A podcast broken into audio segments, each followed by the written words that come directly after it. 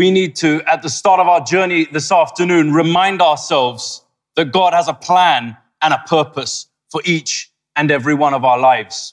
The title of our series here at the 230 throughout March is Christian Witness, Engagement and Action. So it's not just about us thinking about evangelism. It's about us doing evangelism. Amen? And so we need to move beyond being simple witnesses of the gospel to actually doing evangelism. Evangelism is not a lifestyle. It's not an event. It's not something that we give periodic attention to it at Christmas or at Easter or other moments of our life when we feel that sense from the Holy Spirit to reach out. Evangelism is our lifestyle. It needs to be built into every aspect and part of our lives. And so I want us to remain mindful of that as we begin our journey together.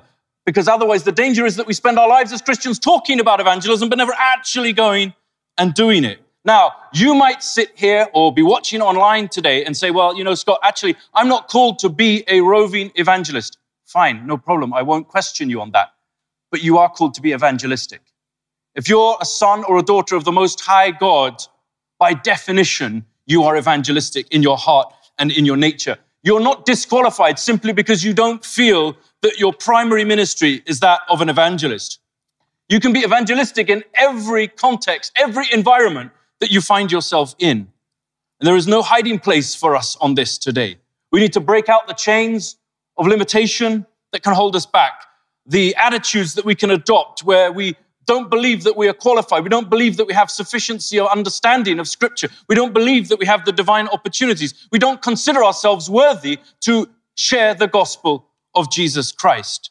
Because either we're going to embrace this wholeheartedly in our lives, or what we will end up doing is saying that it is the responsibility of the local church, the local pastor, the guy next to you to do the work of an evangelist, and yet it sits and resides with you.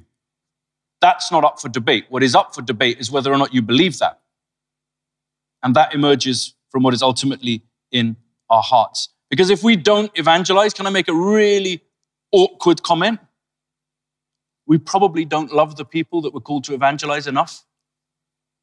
Sobering thought, but that's our reality. And so the more that we step into our personal walk and journey with Jesus, evangelism is going to be a natural overflow.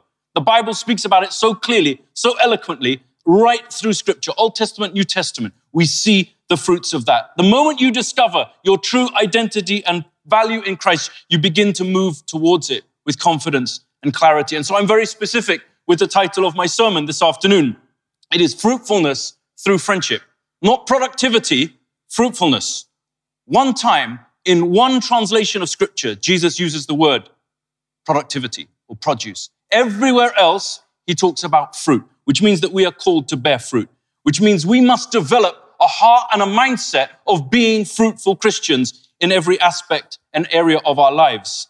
Otherwise, we ultimately will lose hope and we will lose focus. Now, fruitfulness with God is a direct result of the intimacy, the health, the, the joy, and the strength of our own personal relationship with Jesus Christ because we are his vessels, called to do those good works called to fulfill the gospel that he has asked us to share, which means our hearts need to cry out for the glory of God to manifest in every single arena, every conversation, every room, every context that we step in.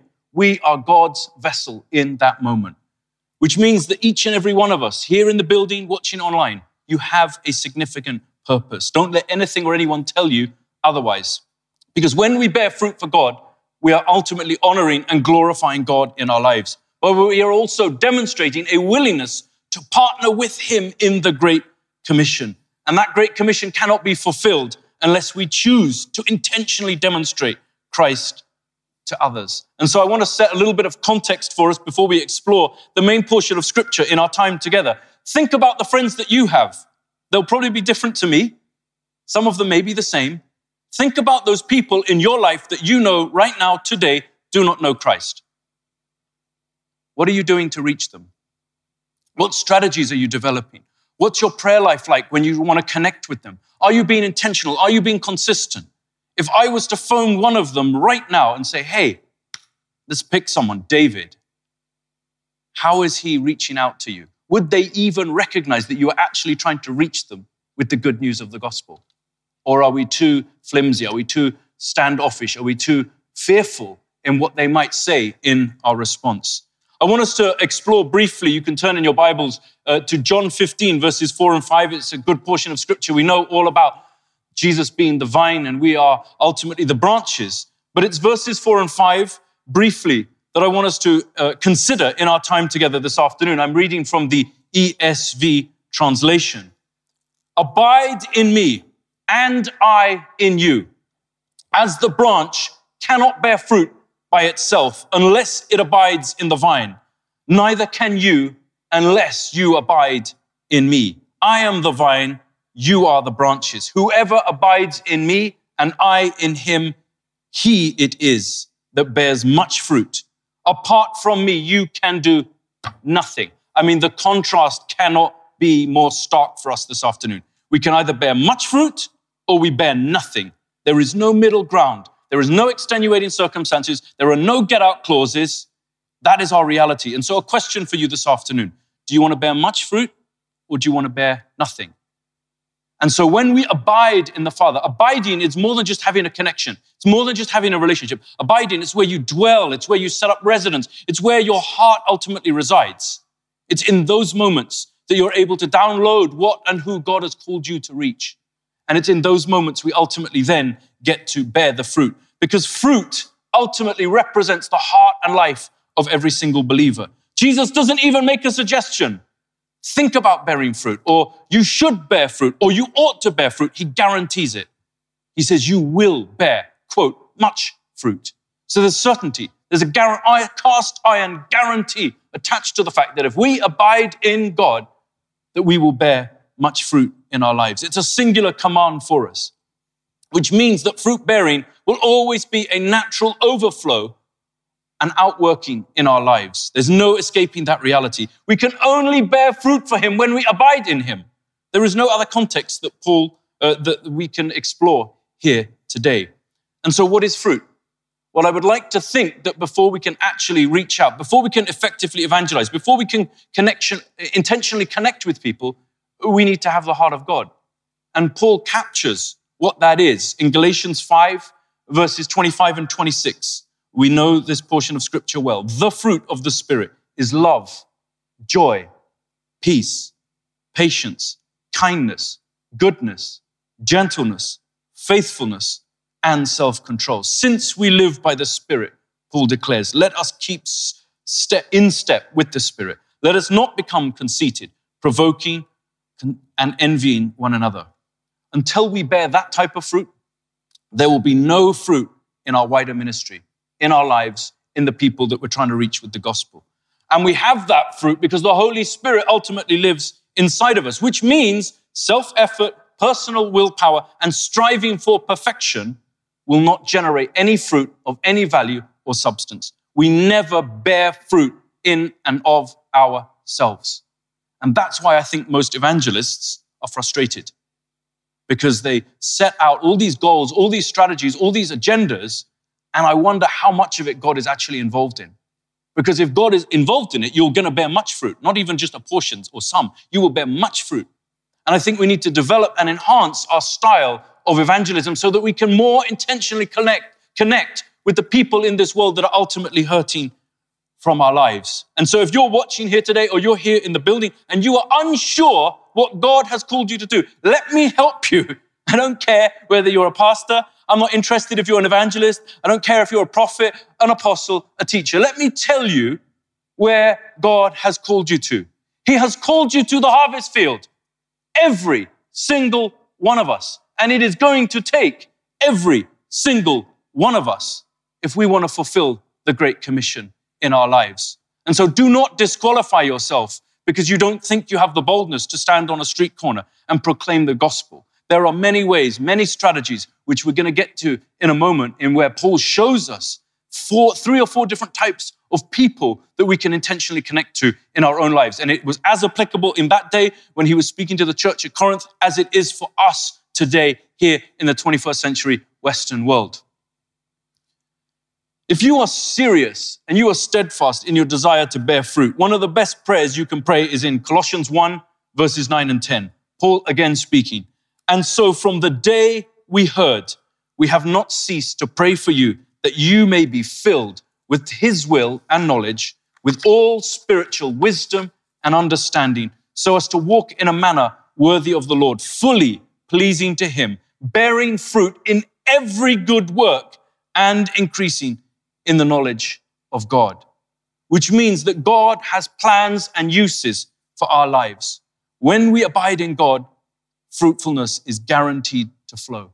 And when we discover and we follow his plan, he will use our gifts, he will use every talent, every ability that he has placed inside of us to extend his kingdom. And so now I want us to read the main portion of our scripture together, which is 1 Corinthians 9. We're going to be reading verses 19 through 23. 1 Corinthians 9, verses 19 through 23. I'm reading the ESV translation.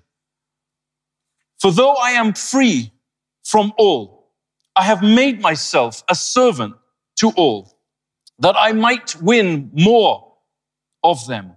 To the Jews, I became a Jew in order to win Jews.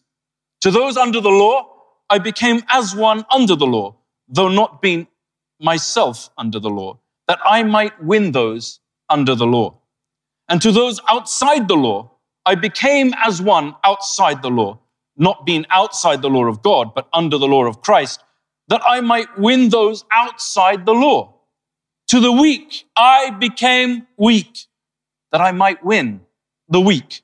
I have become all things to all people, that by all means I might save some. I do it for the sake of the gospel, that I might share with them in those blessings. Verse 23 captures Paul's desire and focus around verses 19 through 22, which means here we have to develop spiritual maturity in our evangelism, in our connection with other people, which means we also need to think about adaptability. And I think now more than ever, we need to adapt our strategies of how we witness to people. There's a great quote you can witness to people without even using words, just in your service, in your labor of love, in how you choose to connect to people. And I think we need to explore the type of friendships that we've got, the type of people, the divine encounters that God has already put in front of us, and ask ourselves the questions what are we doing to reach those that God has put in our care? Let's remember that Christ himself came to earth. He died, he suffered, he went through all of it. He served humanity. Paul uses essentially very, very similar styles and thoughts here. He tells us that he, we have to give up our default approaches, our personal preferences, and our Christian comforts for one thing and one thing only, that we might lead some. We might be able to lead some to the Lord Jesus Christ. That's the overarching focus of the church. That's the whole mission of every church, right? Is to be, go out and make disciples, to go out and win the lost, to, to help the hurting, to pick up the brokenhearted, to serve the widow and the orphan, to reach every person that we could possibly reach with the good news of the gospel. Our mandate here in KT is London and the world for Christ. I mean, it's a mission statement. And, and that cannot be fulfilled as part of the overall greater commission if we don't evangelize. So I want us to remember that you are a willing servant of the Lord Jesus Christ. You can do nothing in and of yourself. And I think that's why many of us as believers are discouraged and despondent in our witness because we try and do it in our own strength. We try and orchestrate strategies and plans and then invite God to get involved in that. Our evangelism has to have a purpose. It cannot simply be that we evangelize and then walk away. Authentic and fruitful evangelism will always emerge out of the freedom, out of the joy, out of the experiences that we have received and we embrace and enjoy in our own personal walk with the Lord Jesus Christ. And so I want us to be clear. Every one of us are called to be evangelistic. Amen? We're all called to use all the skill sets, all the tools, all the giftings that God has given us to extend his kingdom. So I want us to identify the, the four areas, uh, the four different types of people, rather, that Paul addresses in this portion of scripture. Number one is people from our own context and our own culture. He says, To the Jews, I become a Jew in order to win Jews, which means this should be our default group of people.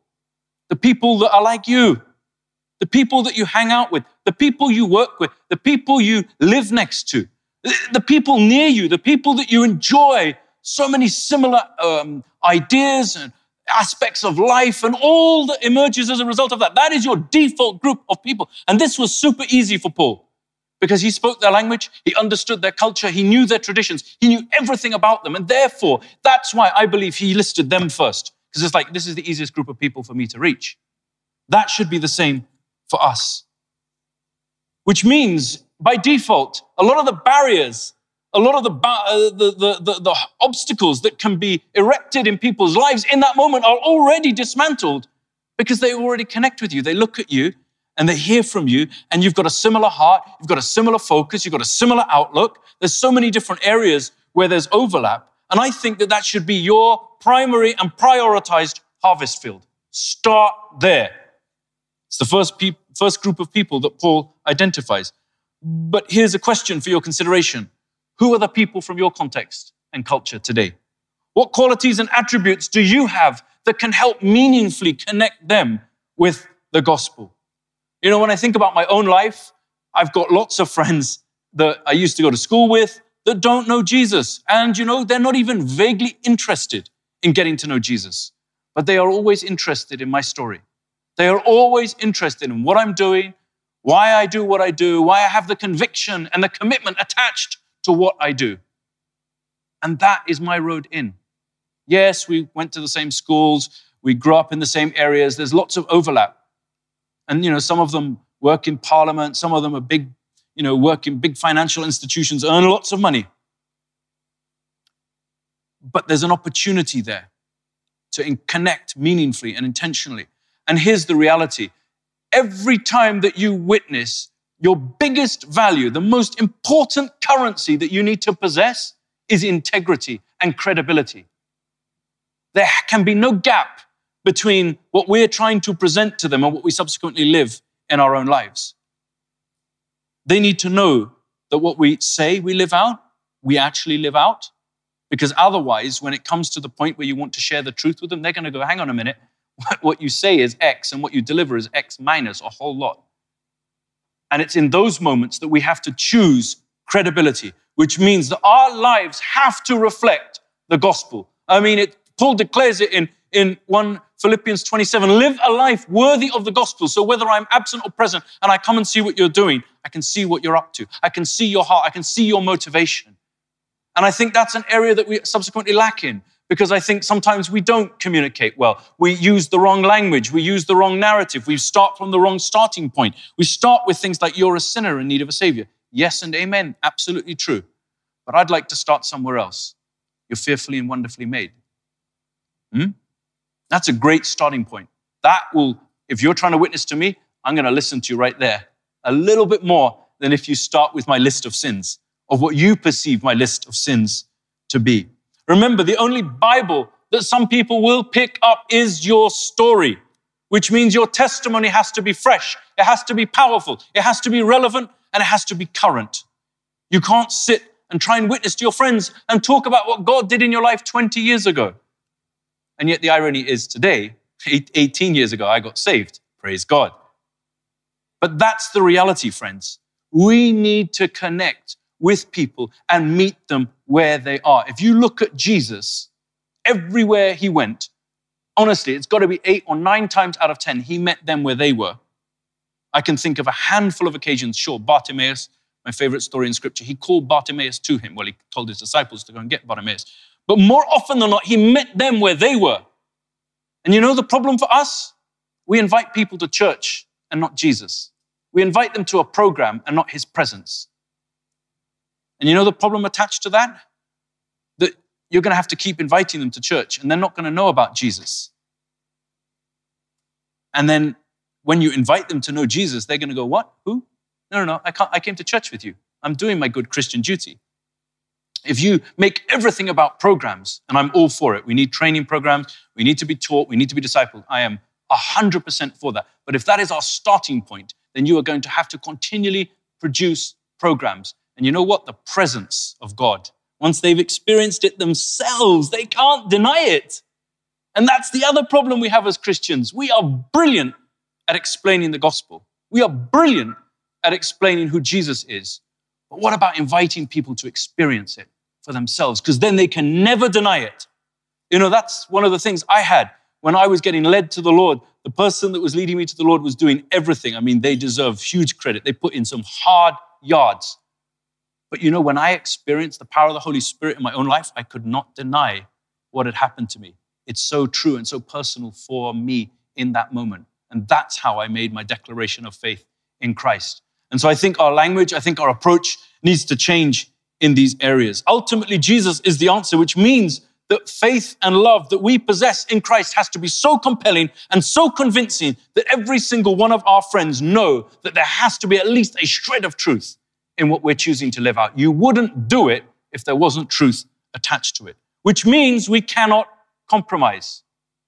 We have to speak the truth, but speak it in love. What about the second group of people that he speaks to?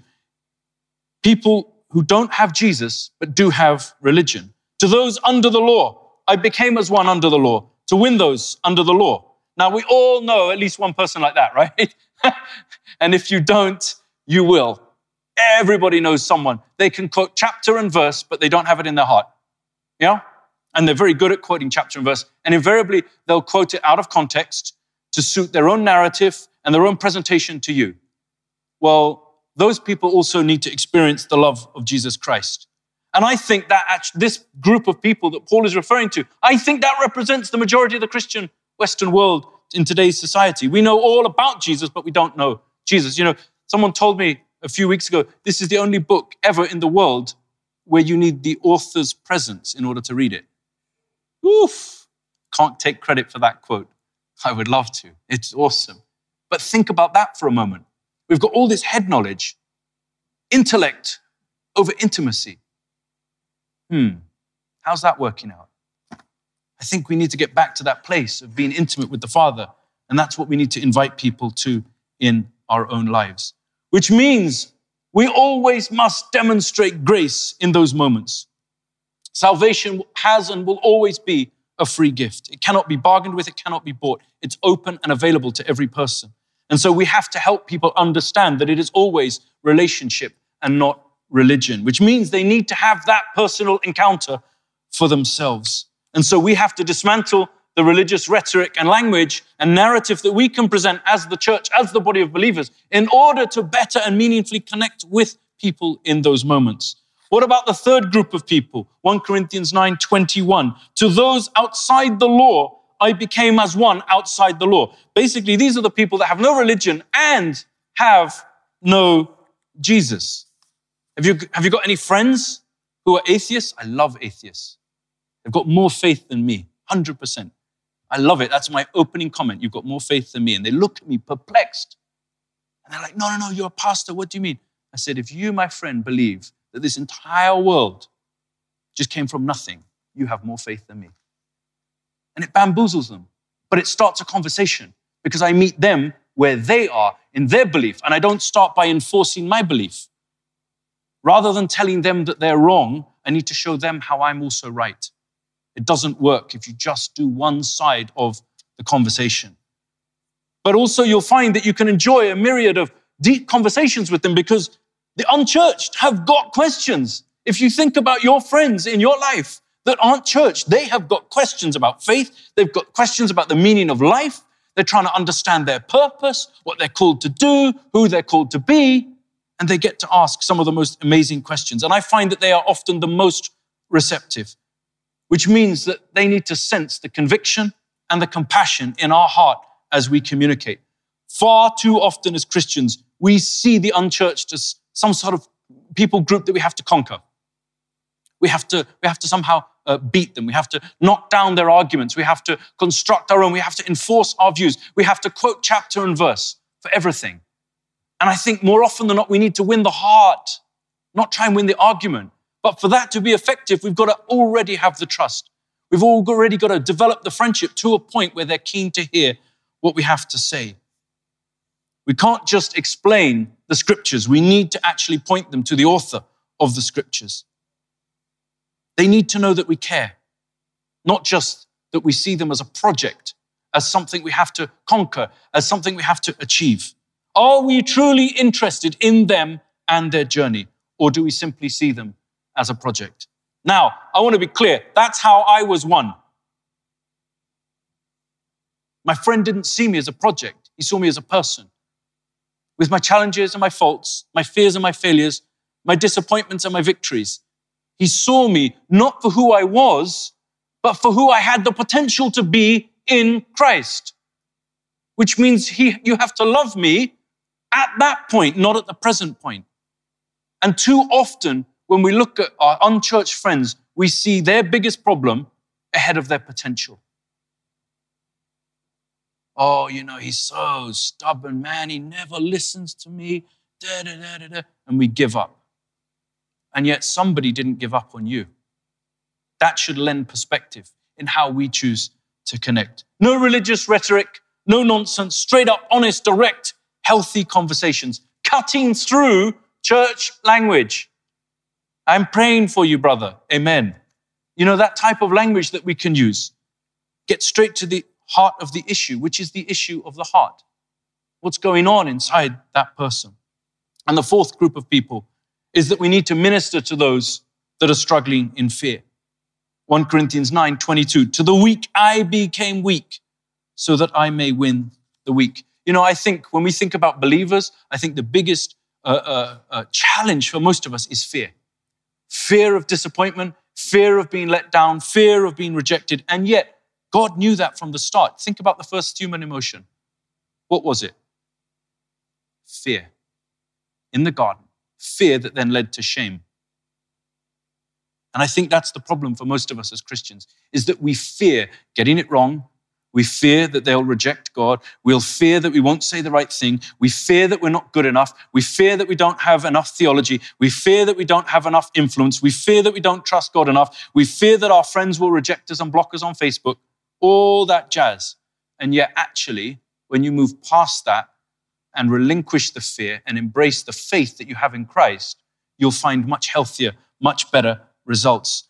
Because otherwise, we will never be free. We will never be free to fulfill the plan and purpose that I said at the start that we all have unless we are walking in the freedom that we have in Christ. We cannot settle for intermittent moments of freedom and wholeness. Some of us here have probably never, ever experienced the fullness, the capacity of God's love and freedom that is available and accessible to you. And so you're living with a diminished understanding of who you are in God. And therefore, you live a life that is in line with that diminished understanding with God. You got to rise above your inadequacies, move beyond your insecurities, lay down your inferiority complexes, and embrace who you are in Christ that God has a plan, God has a purpose. The people in your life, you and you alone are called to reach. And if you don't do it, it's not going to happen. And you cannot abdicate your responsibility and leave it to your cell leader or to the pastor of KT or to the pastoral team here in the church. It is your responsibility and actually, when you embrace that responsibility and you start to partner with the Holy Spirit, you start to move forward in who you are as a child of the Most High God, you will start to see divine opportunities open before your very eyes. And then the question is obedience.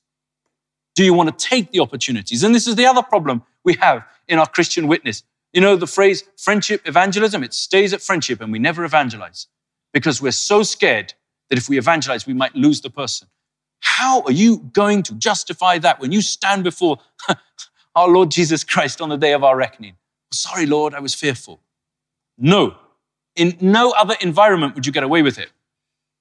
So why would you allow it when it comes to the things of the kingdom? We've got to rise up. We've got to move beyond the things that are holding us back, embrace who we are in God, and allow the power of the Holy Spirit to operate and manifest in our lives. As a result of that, fresh courage, increased boldness, and a greater sense of bravery will be attached to everything that you do and everything that you say for who you are in Christ, which means we need to constantly examine how we evangelize. And you know, Paul makes it clear here all things to all people. And he ultimately gives us the focus because we're not going to win the world by being like the world. The world is crying out for something different, and we have the answer. But are we being the answer? Or do we just know about the answer in our lives? And so we cannot conform, we cannot compromise. And when you think about life today, information is available at your fingertips. So a lot of non Christians already know a lot of the gospel, but they want to know how it personally impacts them, how it personally can connect to them. That's why credibility is ultimately important, which means that as you fit amongst people without compromising, people will see your integrity. And it might take time, it might take moments, but in that moment, you're able to build the bridge, you're able to develop the trust, and then you are able to be a voice into that person's life. And it's in those moments you then get to reach them with the good news of the gospel. And so, a concluding thought for us fruitfulness in our friendship circles requires us to stay connected to God.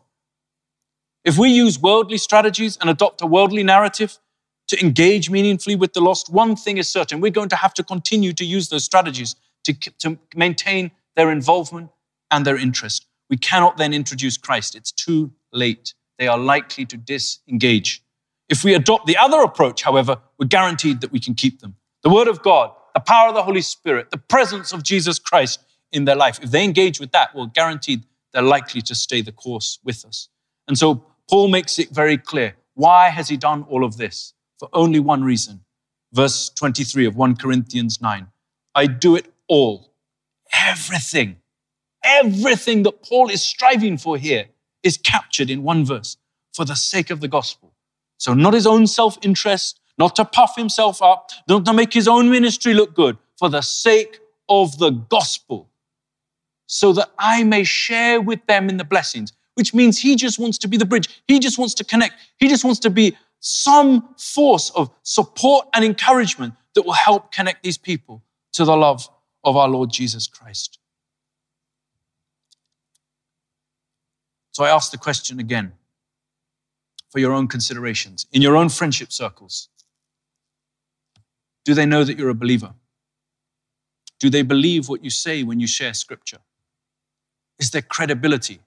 Is there integrity attached to what you say? Don't do it in your own strength, please. You can be an effective evangelist without standing on the street corner, just using the platform, the people groups, the colleagues, the friends, the family, and build integrity. You build credibility. If you're honest, sometimes I have conversations with my atheist friends and they ask me stuff from like the Torah, you know, first five books of the Bible. And what does this mean? And I just have to be honest with them. I'm not quite sure. I'm going to have to come back to you. Do you know what that says? That says integrity. I could hash something together in that moment that might paper over the fact I don't know exactly what that verse means and they would be happy there in that moment. But then weeks later, when they find out that really what I said wasn't entirely true, I've lost the credibility. And so it's not about having every answer to every question, it's about pointing them to the answer to every question. And that's Jesus Christ, our Lord and Savior. Amen? Amen.